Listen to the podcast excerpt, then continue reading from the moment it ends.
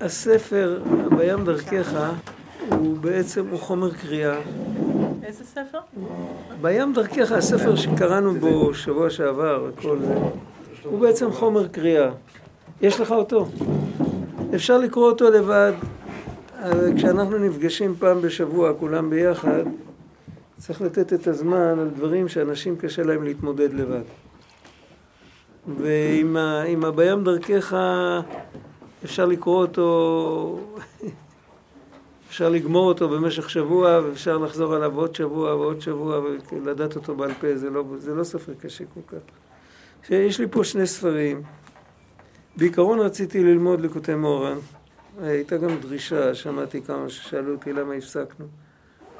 עכשיו, אבל לפני שבועות, יש כאן כמה קטעים שרציתי לקרוא מהשפת אמת, ובדיוק קפץ לי הספר ככה, איך שחיפשתי את לקוטי מוהר"ן, השפת אמת היה מונח ככה. בדיוק החלק של שבועות. אז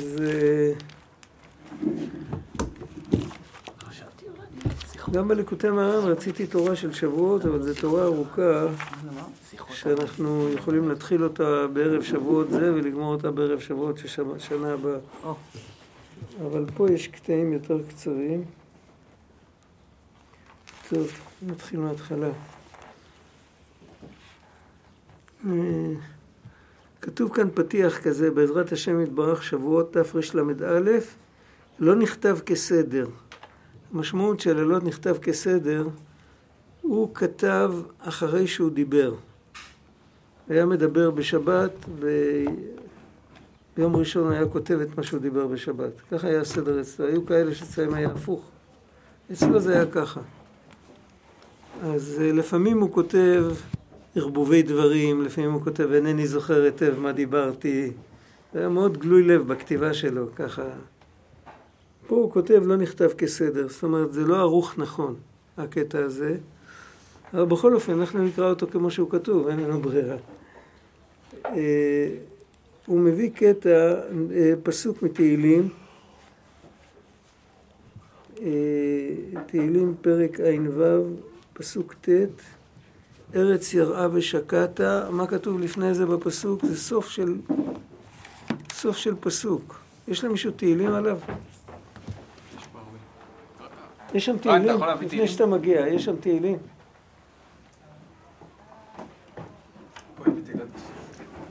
יש פה, הנה, יש.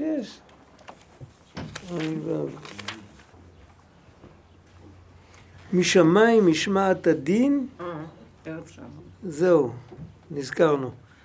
ארץ יראה ושקעת. משמיים? משמעת הדין, ארץ יראה ושקעת.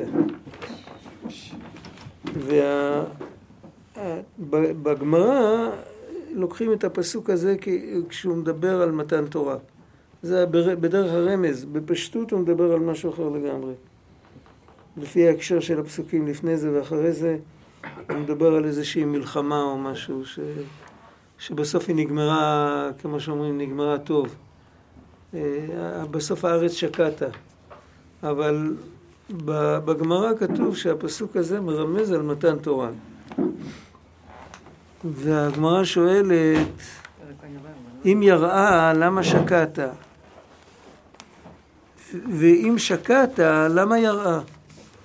למעשה כתוב פה שני דברים הפוכים. כתוב שהארץ גם יראה וגם שקעת. המושג של ארץ יראה ושקעת זה שהיא שקעת זה שנכנסה לאיזו הרפאיה, טוב לה.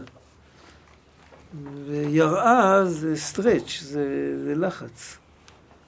איך זה שני הדברים האלה ביחד? אלא, הגמרא אומרת, בתחילה יראה ולבסוף שקעת. איך הולך הפסוק השלם? מה שלפני זה עם הדין? משמיים משמעת הדין. ארץ יראה ושקעת. פרק ע"ו. כדריש לקיש, דאמר, מה הוא אמר? תנאי התנא הקדוש ברוך הוא. כשהוא ברא את העולם, הוא עשה תנאי. אם בני ישראל מקבלים התורה מוטב, ואם לאו, מחזיר עולם לתוהו ובוהו.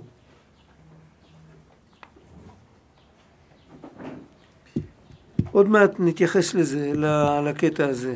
איך שזה מופיע, עוד מעט נתייחס לזה, אבל בינתיים זה רק הפתיח. נראה הפירוש, שעל ידי היראה שקטה לבסוף.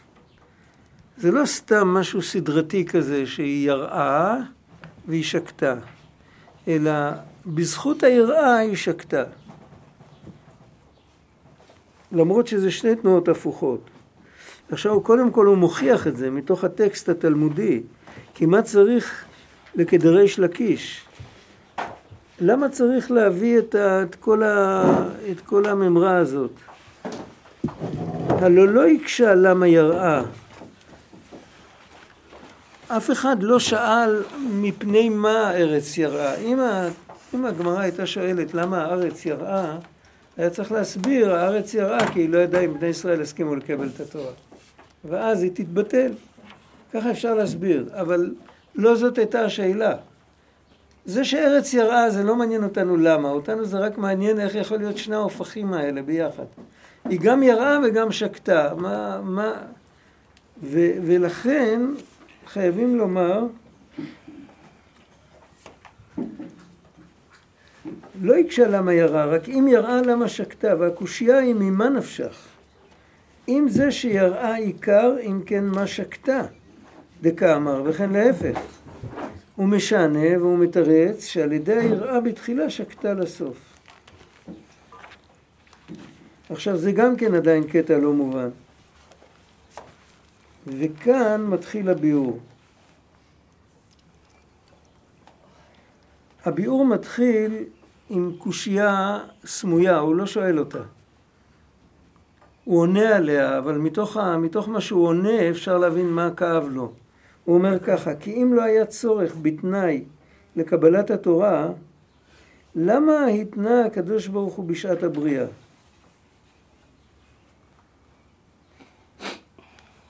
הקדוש ברוך הוא הבא לבית, הוא יכול לעשות מה שהוא רוצה.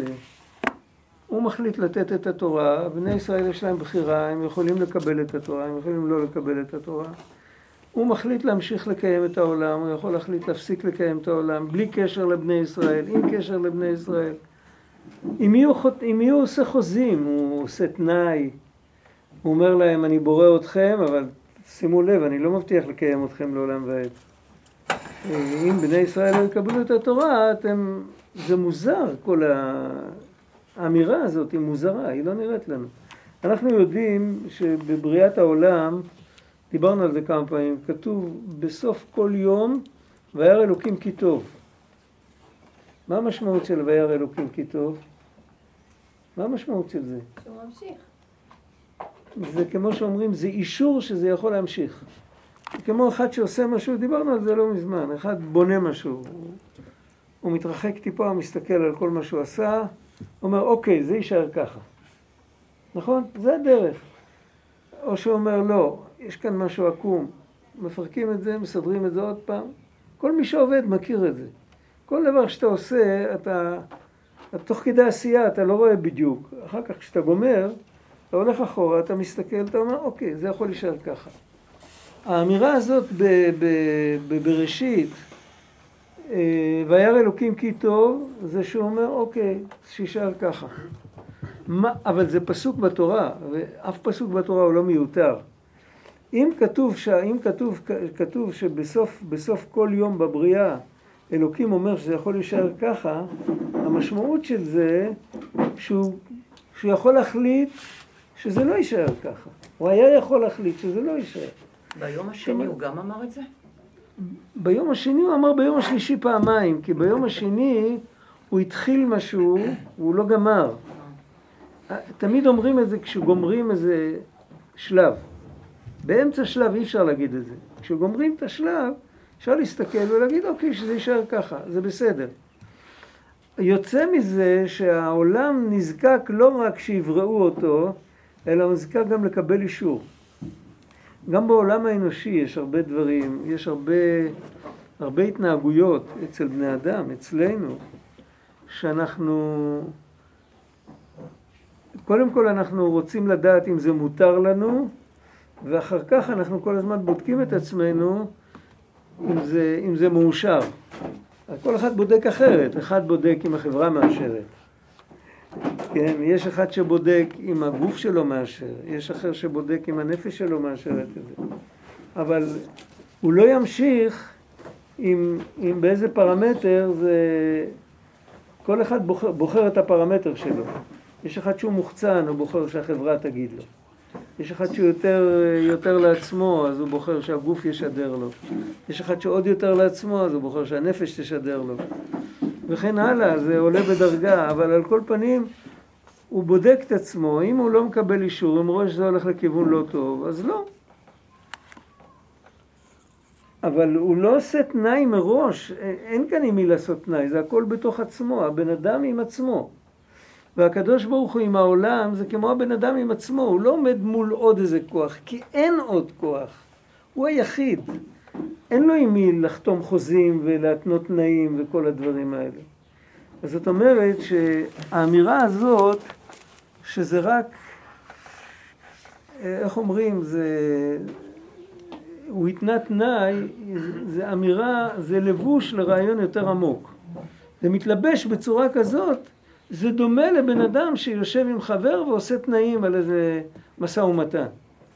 אבל בעצם הרעיון הוא הרבה יותר עמוק. מה הרעיון שמתחבא כאן? רק שזה היה הכנה לקבלת התורה, שעל ידי שכל הבריאה תלויה בקבלת התורה, לא יוכל טבע הבריאה להיות מונע או מתנגד לקבלת התורה. פה שפת אמת מתווכח עם הרבה אנשים בדור שלו.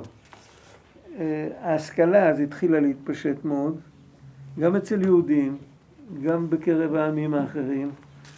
ההשכלה כבר התפשטה 100 שנה קודם, אבל ככל שזה נהיה יותר מאוחר, אז היה יותר צורך, המשכילים הראשונים אף פעם לא זלזלו בתורה. כן, הם כאילו הם קיבלו כמובן מאליו את המצוות ואת הכל זה. הם רק רצו להיות קצת יותר פתוחים לעולם הגדול, למודרניזציה, לכל מיני דברים כאלה. אבל זה מתחיל, אתה יודע איפה זה מתחיל, אתה לא יודע איפה זה נגמר. זה אחר כך הילדים שלהם, הנכדים שלהם.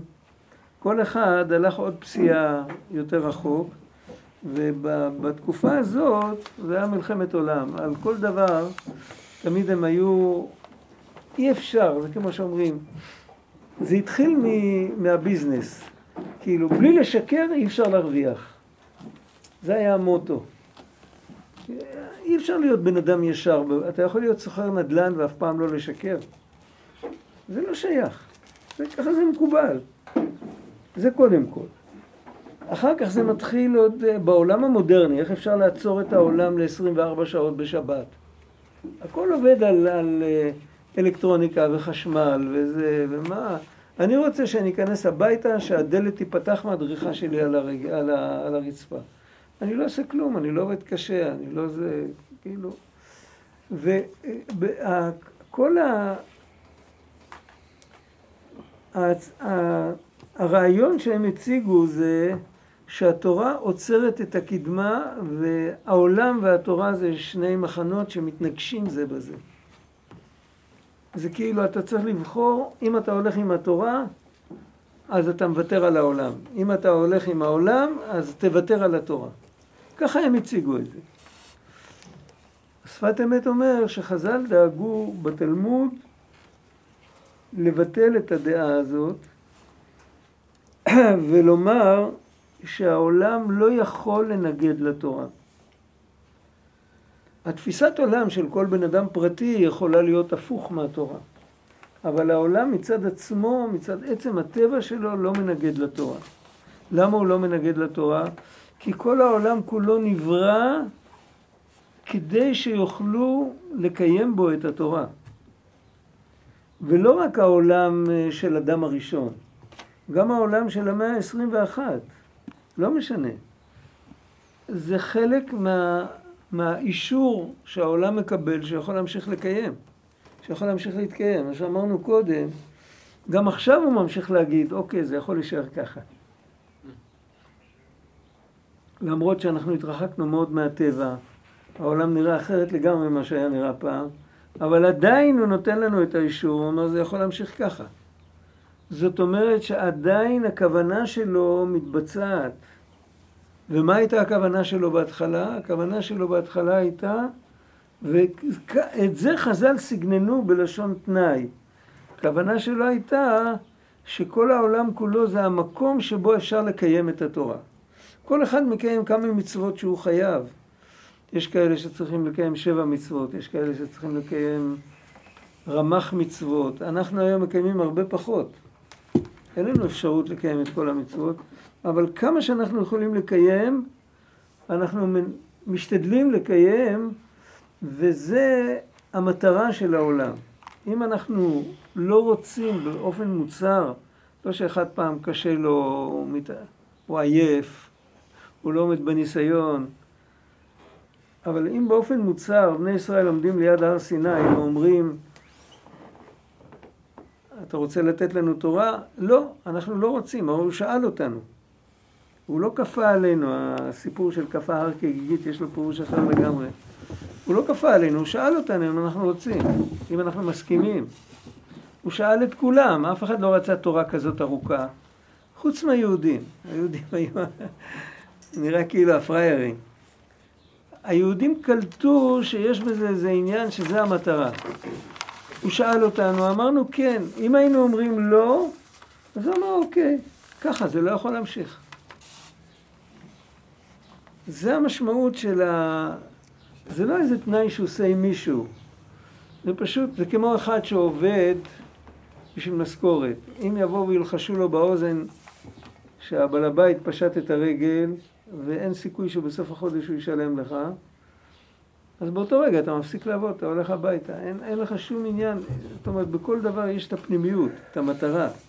אם המטרה לא מתבצעת, כל המבנה קורס. בן אדם הולך לבנות בית, יש לו משפחה גדולה, הוא בונה עם המון חיות, וזה יום בערך אחד המשפחה מתפרקת, אין לו שום סיבה להמשיך לבנות. באותו רגע אין לו כוח יותר. וככה זה בהרבה דברים, וכביכול, אצל השם יתברך, העולם, המטרה של כל העולם, של כל העולמות, זה הבעל בחירה, האדם שיש לו בחירה פה, בעולם שלנו, למרות שיש עולמות הרבה יותר רוחניים והרבה יותר נאצלים, הרבה יותר יפים מהעולם שלנו, אבל שם אין בעלי בחירה, אף אחד אין לו בחירה חופשית שם בעולם העליון. אין. בעולמות שלנו, בעולם שלנו, גם לא להרבה יש בחירה, לדומם, לצומח, לחי. יש להם איזו תודעה, משהו כזה, לא בחירה עם ספקטרום כזה רחב כמו האדם. האדם יש לו בחירה, יכול להיות, הוא יכול להרשיע, הוא יכול להתקדש, יש לו בחירה מאוד רחבה.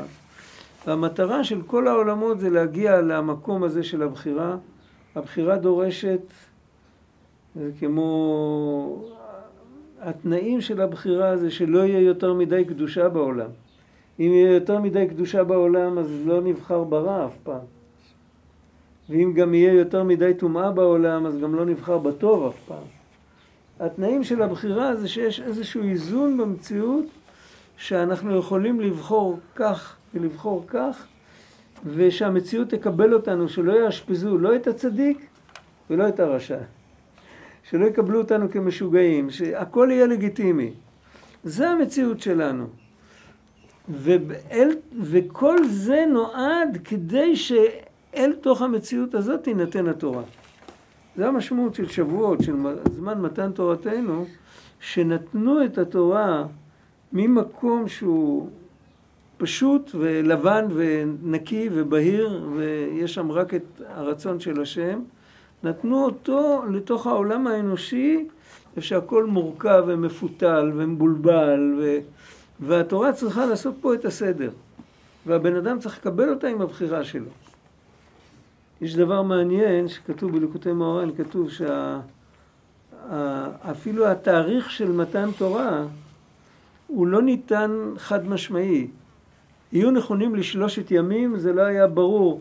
אם זה 3 פעמים 24 שעות, או שזה 3 פעמים שקיעה, כאילו, זה כבר סוף היום, אז זה רק עוד יומיים. ומשה רבנו היה אמור להחליט לבד באיזה תאריך לקחת את העם ולהוציא אותו מול ההר. כל כך למה? כי גם לקבל את התורה היה צריך להיות מתוך בחירה. אפילו התאריך היה צריך להיות מתוך בחירה אנושית. וכל שכן עצם הקבלה הייתה צריכה לבוא בבחירה שלנו.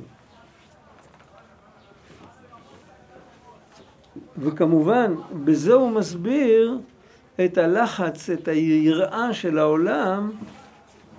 אף אחד לא יודע במה בני אדם יבחרו. בואו נסביר את זה יותר. אנחנו לא מדברים על האבנים והאפר. הם לא יראים, הם לא יודעים שום חשבונות. ככה נראה לנו, על כל פנים. אבל מה שכן, יש לכל דבר, בכל תופעה בעולם, יש פנימיות. הפנימיות היא רוחנית, ובפנימיות יש מודעות. והמודעות של האבן, המודעות של ההר, המודעות של זה נקרא בספרות העתיקה, המזל של ההר. יש לפעמים הר שבולדוזר עושה בו פצע. יש הרים שמוחקים אותם לגמרי.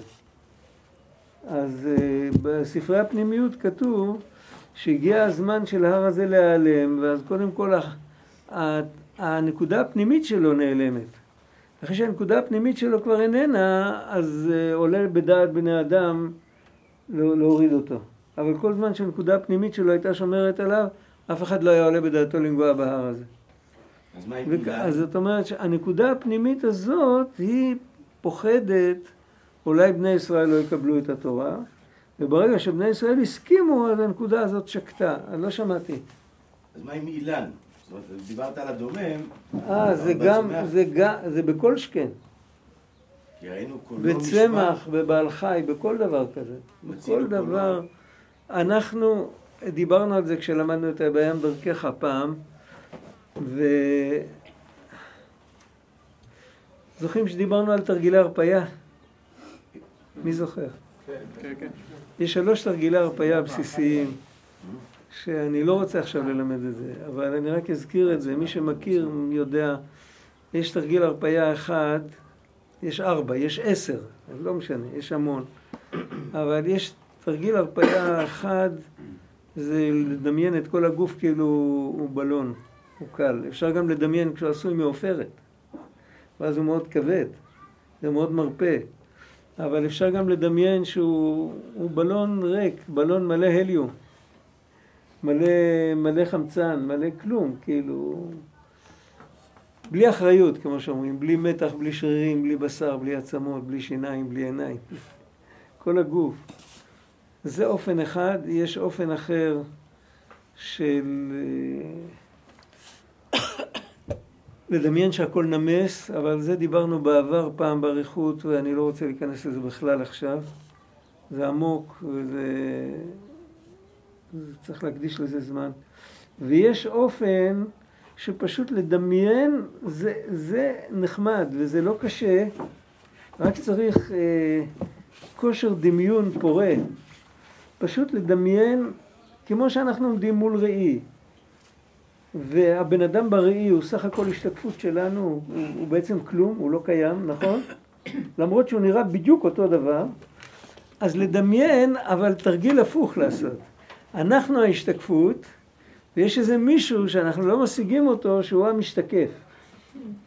זה ברור. זה גם כן מאוד מאוד משחרר. זה מוריד המון המון לחץ. מה? שאנחנו שיקוף של מישהו. שאנחנו ההשתקפות של איזשהו כוח אלוקי. אם נשמתך מחסד, נשמתי מגבורה, אז אתה משקף ציור קומה של רמח איברים ושסה גדים של חסד. אני משקף ציור קומה אחר. אבל כמובן הדבר שמשתקף הוא לא פיזי. בשביל זה זה לא השתקפות אמיתית, מה שנקרא, כן? אבל על כל פנים, אם אני זוכר, אם אני מצליח לחשוב שסך הכל כל כולי רק השתקפות של משהו אחר, אז הרבה יותר קל לי פתאום. מצד שני, אני יכול, אם אני אשקע בזה עד הסוף, אני אאבד את הבחירה. לגמרי. כי אם אני השתקפות, אז מישהו אחר צריך לבחור, נכון? אני הקוף. אני קוף אחרי בני אדם. אז בשביל זה צריך לזכור, יש כאן פלא. יש כאן פלא. מצד אחד, הרעיון הוא לא שלי, הרעיון של הרמח"ל. הוא מדבר על זה בדרך השם. הוא לא משתמש בעברית מודרנית של השתקפות וזה, אבל הוא אומר, הוא מזכיר צל, צללים. זה אותו דבר, אותו רעיון. איזה פרק זה? איפה זה נמצא? ברמח"ל, בדרך השם? בדרך השם, אני מראה מקומות, אל תשאל אותי. אני אף פעם לא יודע איפה כתוב. אם אני זוכר באיזה ספר זה, אני צריך לקבל צלש. את זה אני בקושי זוכר. קיבלת. הכל מתערבב אצלי. אני לא זוכר מראה מקומות, אבל צריך לחפש. לא לפי המילה, לפי העניין. הוא אומר שם למשל, שאם בן אדם רוצה לשנות את המציאות הפיזית, הוא לא מתפלל על זה, אז הוא מנסה לשנות תוצאה בלי לשנות את הסיבה. זה כמו להזיז צל של עץ, בלי להזיז את העץ. אתה יכול? או שאתה מזיז את השמש, או שאתה מזיז את העץ. אתה לא יכול להזיז את הצל. זה ברור. אותו דבר זה, אנחנו סך הכל, מצד אחד אנחנו השתקפות, מצד שני, ההשתקפות הזאת, האלוקים נתן לה בחירה. מה הבחירה שלה? היא יכולה לבחור מה לשקף. אני נתתי דוגמה, דוגמה היא לא דוגמה אמיתית. רואים את זה? נגיד שפה יש ראי. אני עושה עם הראי ככה, מה יראו בראי? את הצד הזה של החדר, עם כל מה שנמצא בו. כשאני אעשה ככה, מה יראו בראי? את כל הצד הזה. ויש לי בחירה מה לעשות עם זה. זאת אומרת שיש לאדם בחירה מה לשקף.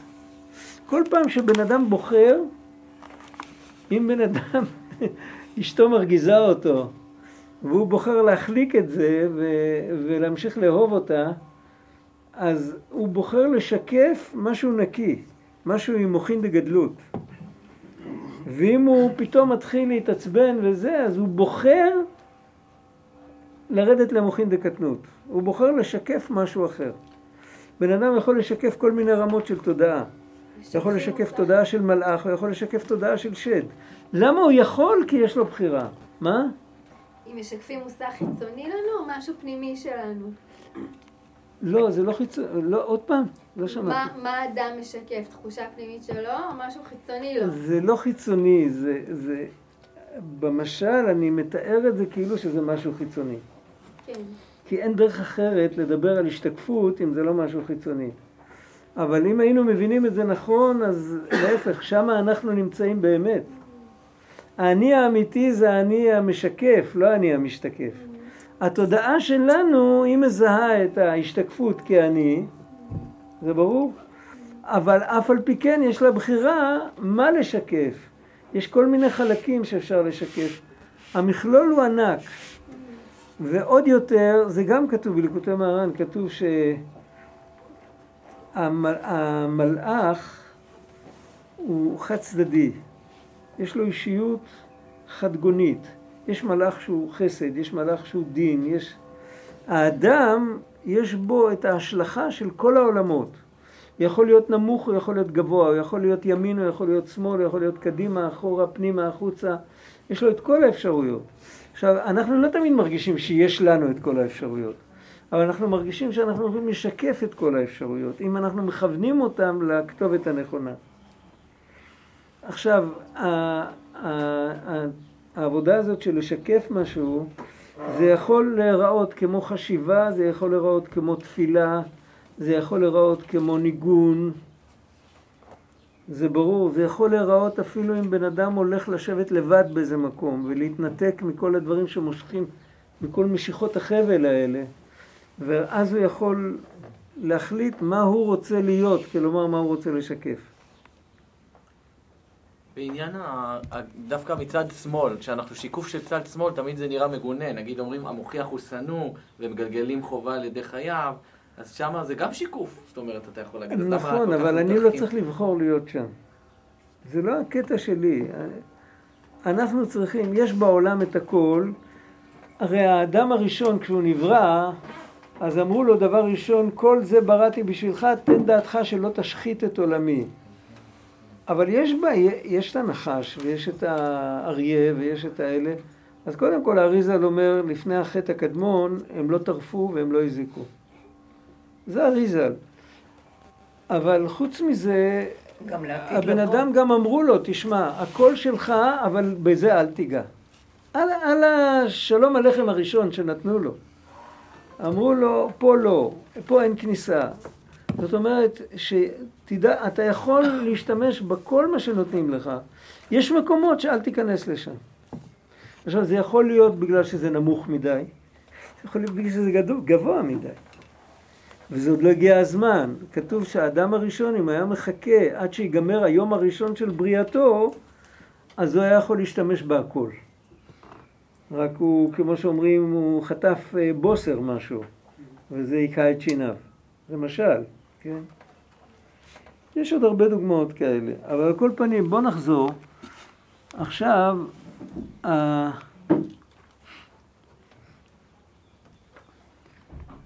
הנושא כאן, מה ששפת אמת אומר, הרעיון, דרך אגב, מי שמכיר את הליקוטי שיחות של הרבי מלובביץ', יש איזה 40 כרכים או משהו. 41. 41 כרכים. 49. מה, יותר? לא, 39. אני לא יודע, אבל בכרך הראשון, כמה שורות הראשונות של הכרך הראשון, הוא מתחיל עם הרעיון הזה של השפת אמת פה. הוא אומר, העולם, הוא התווכח עם שלוש דורות יותר מאוחר. אבל זה, תמיד, הוויכוח הזה תמיד נשאר. האם העולם הוא גורם מפריע לקיום התורה, או במילים אחרות, האם התורה היא גורם מפריע להתנהלות של העולם, או שאפשר לאחד אותם ולראות ש... ואז הוא מסתיים מאותו רעיון, הוא אומר, כל העולם כולו נברא כדי שתוכל לקבל את התורה. אז לא יכול להיות שהעולם באופן קרדינלי מפריע לקבל את התורה, זה לא יכול להיות. יכול להיות רק שאתה תופס את העולם בצורה עקומה, אז הוא מפריע לך. ואותו דבר התורה לא יכולה להפריע להתנהל בעולם, אלא אם כן אתה תופס את התורה בצורה עקומה.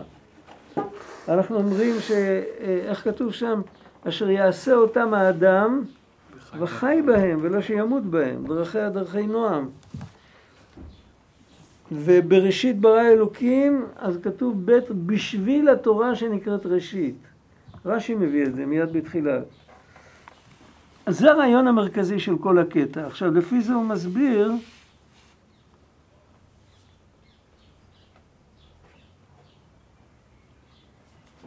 ועל ידי שיראה, מה זה היראה כאן? זה לא יראה אולי יבטלו אותי, אלא היראה זה לא להפוך להיות במשך כמה שנים לפני מתן תורה, לא להפוך את העולם למקום שהתורה כבר לא תוכל להיכנס אליו.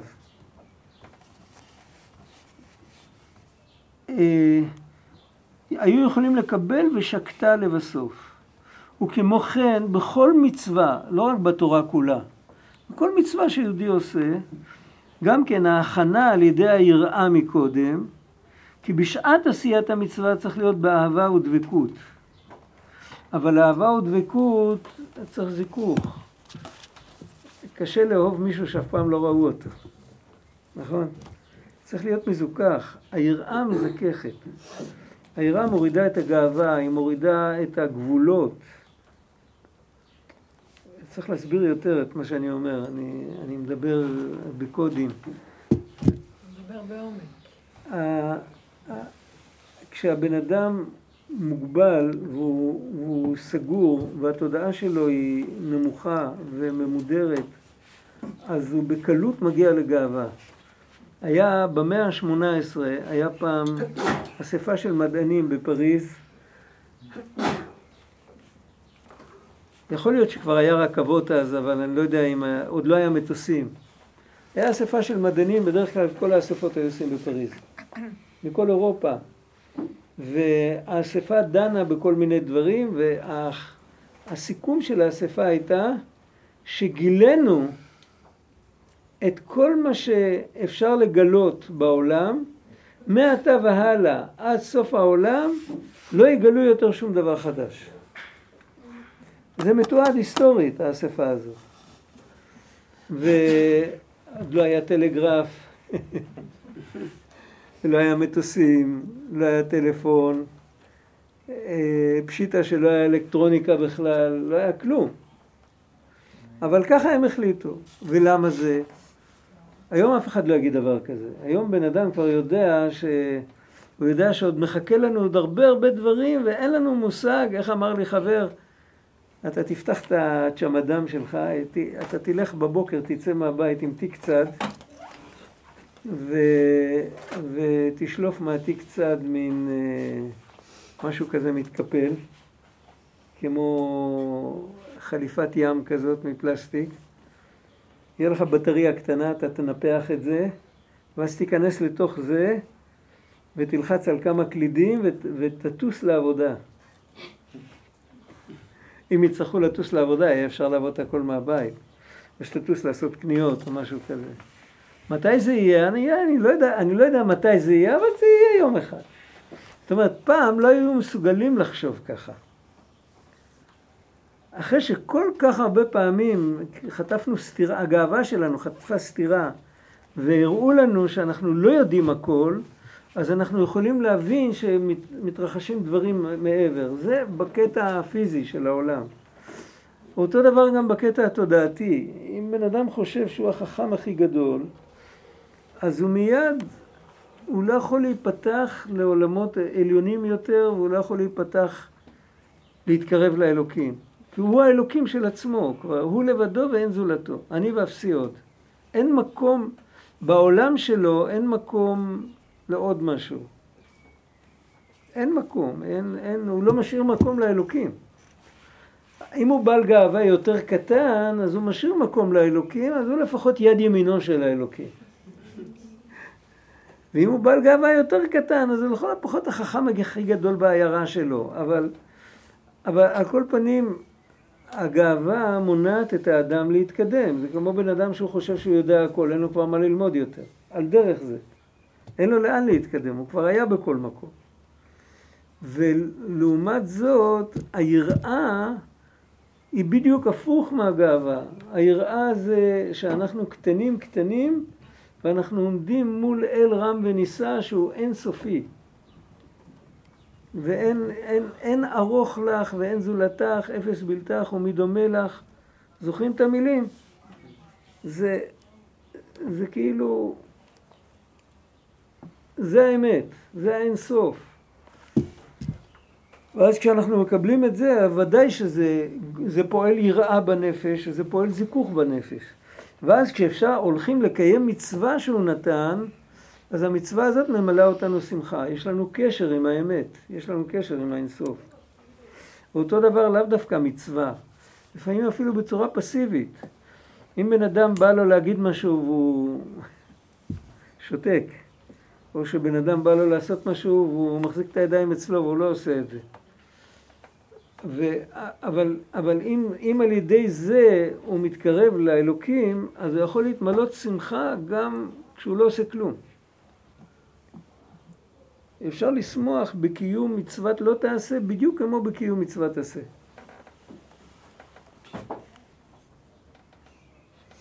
וכל זה בא על ידי יראה הקודמת, האהבה והדבקות, שעל ידי זה שומר אדם עצמו שלא יקלקל, שיוכל לגשת לעשות המצווה כרצונו יתברך. כמו שאמרנו שלפני מתן תורה על העולם היה יראה שלא להפוך את העולם למקום שכבר אי אפשר לקבל בו תורה יותר. אותו דבר כל בן אדם לפני שהוא הולך לעשות מצווה, הוא רואה לנקות את עצמו שהוא לא יהיה אדם כזה שכבר לא יכול לקיים מצוות יותר.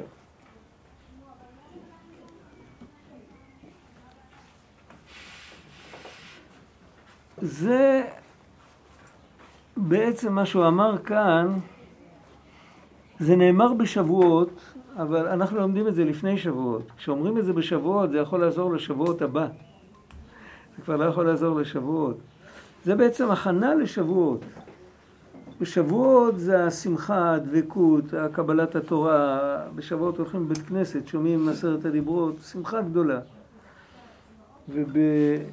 לפני שבועות צריך לראות שאנחנו נהיה זה כמו שבן אדם חורש, מזבל, לפני שהוא זורע.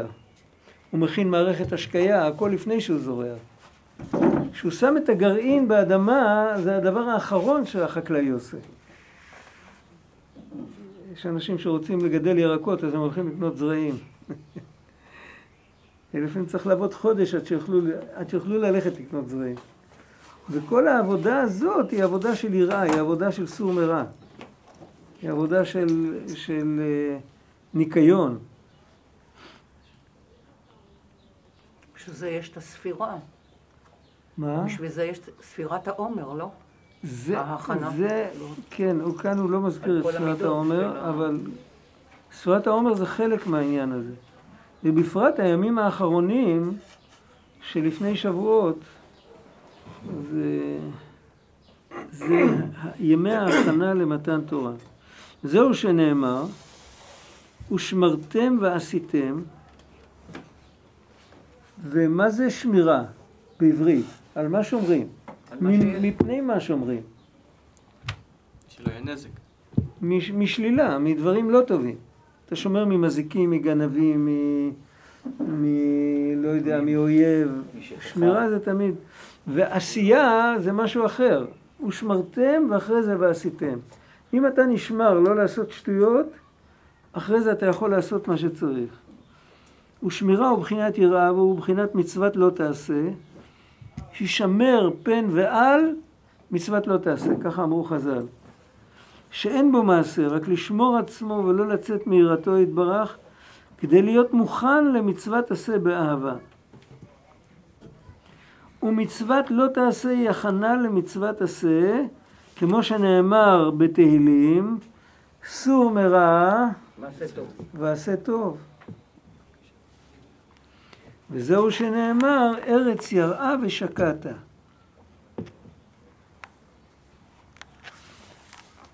איך הוא מסביר את הפסוק? הוא מחלק אותו לשלוש. המילה הראשונה, שלוש מילים סך הכל. המילה הראשונה זה ארץ. הארץ יוצרת לנו שאלה. אנחנו בארץ, אנחנו לא בשמיים. והארץ כולה, התרבות, היא צועקת שתורה לא שייך פה. אולי לפני אלפי שנים זה היה שייך, זה לא שייך. אז הארץ יוצרת לנו סימן שאלה, איך מתמודדים עם זה? התשובה היא יראה. קודם כל תזכור מול מי אתה עומד. אותו אחד שאתה עומד מולו, הוא ברא את העולם אז, הוא בורא את העולם היום. או בלי האישור שלו, שזה יכול להישאר ככה, אנחנו לא היינו. זה ברור. אז ממילא אתה מקבל דרך ארץ, אתה מסתכל נכון, אתה כבר לא חושב שאתה יותר חכם ממנו. יש לפעמים שאנחנו חוטאים בזה עם הילדים שלנו. בספרי ילדים שמתארים, מציירים את האבות. איך מציירים את אברהם אבינו? בדואי, הולך עם כבשים, נכון? באמת אברהם אבינו יכול להיות שהיה נראה כמו בדואי והלך עם כבשים. באמת. אבל אז זה לא השאלה מה אנחנו רואים בתמונה, שאלה מה הילד רואה בתמונה. מה הילד רואה בתמונה? כשהוא נוסע לטיול והוא רואה בדואים כבשים, אז מסבירים לו שזה שריד מלפני 3,000 שנה, ככה היו אנשים חיים במזרח התיכון. היום ברוך השם יש לנו רכבות ומטוסים והתקדמנו וזה. עכשיו מה הילד עושה? כשהוא רואה בספר ילדים, הוא רואה את אברהם אבינו בדואים כבשים, אז הוא משייך אותו לשם. הוא הפרימיטיבי, תת-הכרתי, אף אחד לא מבין שהוא עושה נזק לילד. עכשיו, לא רק אברהם אבינו, כל החברים שלו, הנר אשכול וממרא, הם גם פרימיטיביים. והאלוקים שמדבר עם אברהם הוא כנראה גם פרימיטיבי. הכל זה מין חבורה כזאת שעבר עליה הכלח. זה מה שהארץ משדרת, כן? והיראה מתקנת את זה. אני זוכר שאמרו לנו, היינו ילדים קטנים, תיארו לנו את שמשון הגיבור. אז היו בתים שתיארו את שמשון הגיבור כמו אלוף העולם בהאבקות חופשית. אצלנו בבית, אני זוכר, אחותי הגדולה אמרה, אתה יודע מה איך שמשון הגיבור היה? בשכונה שלנו גר החזון איש. הוא אז עוד היה בחיים, הוא נפטר כשהייתי בן 9. אני מספר לכם סיפור שהייתי בן 6. שמענו על שמשון הגיבור, התלהבנו. אמר, תראה, שמשון הגיבור היה יהודי כמו החזון איש. היה לו המון כוח. היה לו המון כוח. הוא לקח את השערים של עזה והלך איתם עד ההר ליד חברון. אבל הוא היה צדיק, זה לא היה המהות שלו הכוח. את הכוח הוא היה צריך בשביל לעשות מה שצריך, אבל זה, הוא לא היה כל היום במגרש והתאמן היא ניסתה לתקן את זה, אני לא יודע אם היא הצליחה, כי ברגע שזה כבר מגיע לדיבורים, זה כבר מאוחר מדי. השאלה זה מה האווירה המוקרנת באופן סמוי, המסר הסמוי, מה שעובר לילד. את מה מעריכים? האם מעריכים כוח פיזי, והאם מעריכים התקדמות מודרנית? יש אנשים שאצלהם, שהם רואים את הבדואים עם הכבשים, אז הם מקנים בו. כן? ויש בזה כל מיני גישות. יש כל מיני גישות. אבל הצד השווה שבהם, שבכל הגישות, שבכולם יש טעות אחת בסיסית. הטעות הבסיסית היא שיש הבדל בין הבדואים הכבשים לבין הבן אדם שיושב על המחשב ומרושת עם כל העולם. אותו אלוקים שמחיה את הבדואים הכבשים, מחיה אותך עם המחשב. אותו דבר. אין שום הבדל. ואנחנו עומדים בפניו באימה וביראה ועם נימוס ועם דרך ארץ, וחייבים לו תודה על עצם העובדה שאנחנו קיימים. זה לא משנה אם נלך לראות כבשים, או שנהיה באיזה שלב ביניים, או שנהיה בשלב הכי מתקדם, מה שקוראים לזה במרכאות מתקדם. אני לא יודע אם זה התקדמות או נסיגה לאחור. זה דיון אחר. אבל על כל פנים, הנקודה היא שתמיד אנחנו, איך אמר פעם, היה לי סבא, שהבת שלו, אמא שלי, היא מאוד סבלה, היה תקופות קשות, היה תקופות שלא היה מה לאכול וזה. הם עלו לארץ, הם היו מפעם, הם לא חיכו שהיטלר ינפנף אותם, הם עלו הרבה לפני. והיה תקופות קשות בארץ. אז היא פנתה אליו ואמרה לו, תתפלל בשבילנו להשם, שיהיה לנו. אז מה את חושבת? שאלוקים הוא אבא שלי והוא סבא שלך?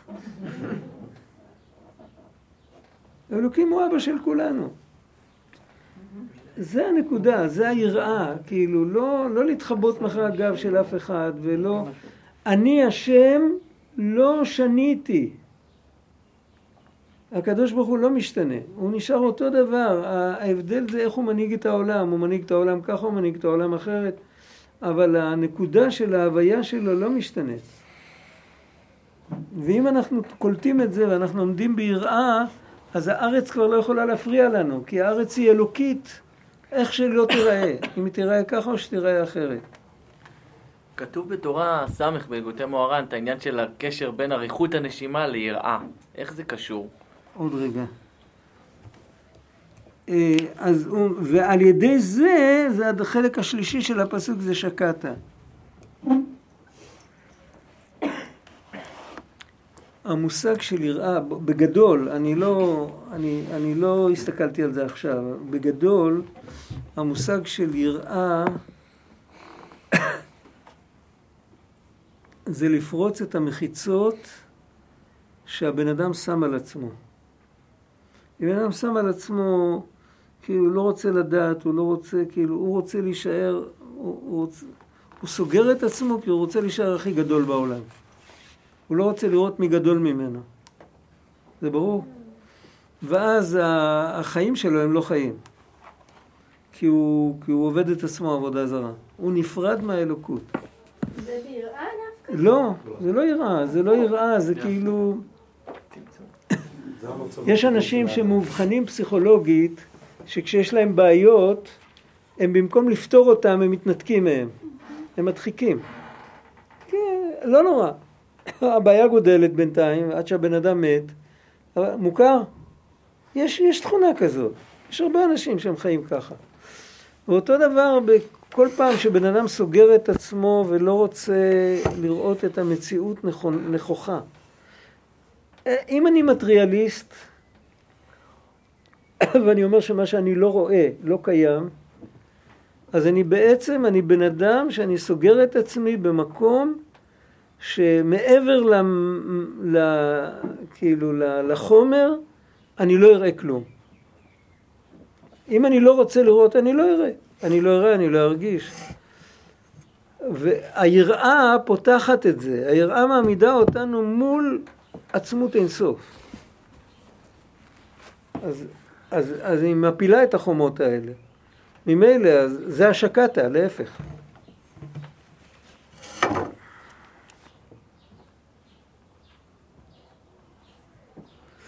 והיא בחינת זכור ושמור,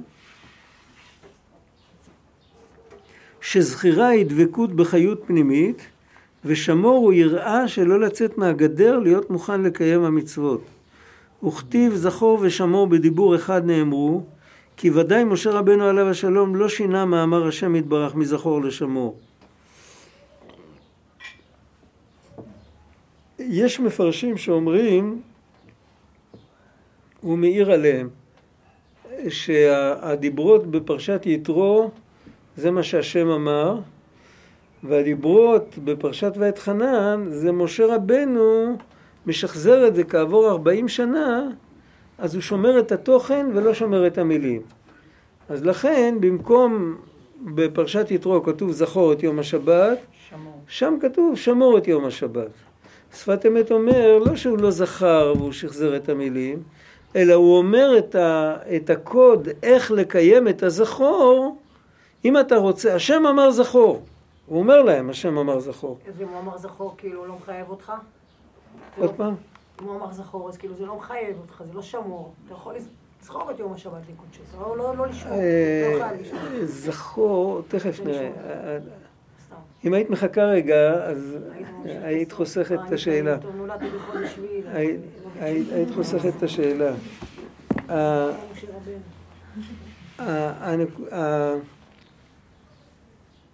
השמור שהוא אמר להם זה כלי לקבל את הזכור. השפת אמת מסביר מה זה הזיכרון.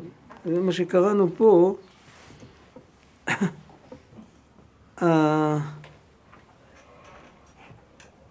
זכירה ודבקות בחיות פנימיות. זה יש גם בליקוטי מהר"ן, יש זה בריחות.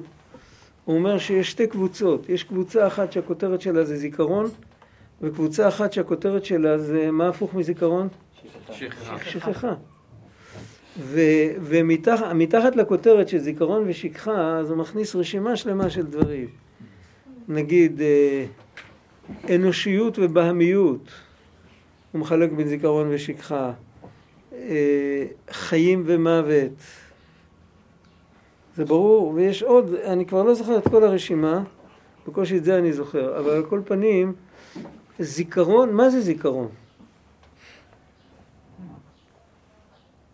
זיכרון זה קשר, נכון? שכחה זה ניתוק. כשאומר זכור את יום השבת לקדשו, זאת אומרת שיהיה לך את הקשר עם, איך כתוב שם, מה קרה בשבת, זכור את יום השבת לקדשו, כי ששת ימים עשה השם את השמיים ואת הארץ, וביום השביעי שבת וינפש. אנחנו אומרים את זה בשבת. עכשיו, מה המשמעות של זה? המשמעות של זה שתזכור שכל מה שאתה רואה אלוקים עשה, ובשבת הוא הפסיק לעשות. מה המשמעות של זה שהוא הפסיק לעשות? ניתוק, אז תזכור. מה היה קורה אם היו ממשיכים להיברא דברים גם ביום השביעי וגם ביום השמיני? עד היום כל הזמן היו נבראים דברים. איך היינו מבינים את זה? שזה לא הושלם בעצם. היינו ממציאים איזו נוסחה, נכון? היינו ממציאים איזו נוסחה, שלפי הנוסחה הזאת יש התהוות ספונטנית של דברים. היו לומדים על זה באוניברסיטה. היו ממציאים איזו מילה לטינית ארוכה, וזה היה נקרא שאנחנו מבינים את זה. אם הטבע שלנו זה כשאנחנו יודעים לתת לאיזו תופעה, לתת לה שם, אז אנחנו מקטלגים את זה בין הדברים המובנים. למרות שאין קשר בין לתת שם לבין הבנה. רק ככה. מה עשה? הקדוש ברוך הוא עשה לנו תרגיל. הוא ברא את העולם, ואחרי שהכל נברא, הוא הפסיק לברוא. עכשיו אפשר להתרבות, אפשר מגרעין, אפשר להוציא עץ, אבל אין בריאה. אין בריאה. אז פה אתה רואה שהבריאה, אתה לא יכול להכניס אותה לשום נוסחה. אם היית מכניס אותה לנוסחה, אז היה קיים גם היום. אין בריאה. ואת זה אתה צריך להיזכר כל שבת, שמגיע היום הזה שבו השם הפסיק את הבריאה, בעצם אתה לא נזכר על הפסקת הבריאה, אתה נזכר שהבריאה כולה היא אלוקית, היא לא איזה נוסחה. זה ברור? זה מה שאתה מקבל מהשבת. השבת הזאת היא שבת של מודעות, היא שבת שאתה מסתכל עם עיניים אחרות על כל העולם. כן? אבל אם לא תשמור את השבת, לא תוכל לקבל את הראייה הזאת. לא תוכל להסתכל ככה. אתה תהיה לא יודע איפה, תהיה באמצע כל העסקים שלך. בשביל לקבל את הראייה הזאת, אנחנו צריכים לשמור את השבת, על ידי זה אפשר לזכור את השבת. הרב גד, איך זיכרון קשור לזכר? איך זיכרון קשור למושג זכר? המילה זכר, באמת אני לא יודע, יש בהרבה תרבויות, השם משפחה של הזכר עובר עם המשפחה, ולא של האימא. זה קשור עם זיכרון, אבל זה תופעה יחסית אנושית. זה לא קשור לעצם השפה.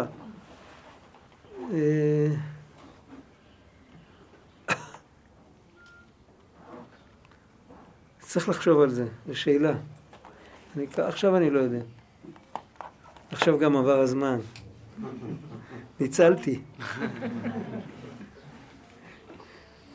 אחד שהוא מניפולטיבי, אז הוא אומר, מסתכל על השעון, הוא אומר, שבוע הבא נדבר על זה, בינתיים הוא עושה שירי בית. אני פשוט לא יודע. מה? יש תרבויות שעל הזכרים מותר לזכור. התפקיד שלהם הוא לזכור. לזכור. לזכר. הוא חייב לזכור את מה? את המסורת. הוא חייב לזכור. את המסורת, את התולדות, את ההיסטוריה. גם בתרבות שלנו זה בערך ככה. תפקידו של הזכר? הזיכרון. המצוות?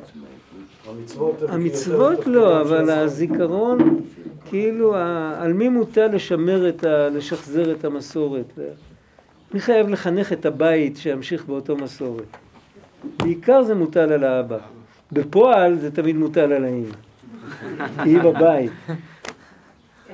בגלל זה המצווה היא על אבא. על זה שאמרת. בפועל האמא. מה, מה? יש לי שאלה שנייה על השבת, זה שאמרת שבת ואינפש. שבת ואינפש או שבת ואינפש? שבת. מלשון לשביתה. זה שביתה. ביום השביעי שבת ואינפש. טוב. אומרים את זה בדגש או לא בדגש? זה בלי דגש, זה בלי דגש. בלי דגש. מי זה? טוב, זה היה שם, אני לא יכול עכשיו להגיע לשם. יש בארון עוד כמה כאלה, וזה היה לידו. תודה רבה. מה זה באמת ואינפש? אם אפשר לשים את הכיסאות בערימה.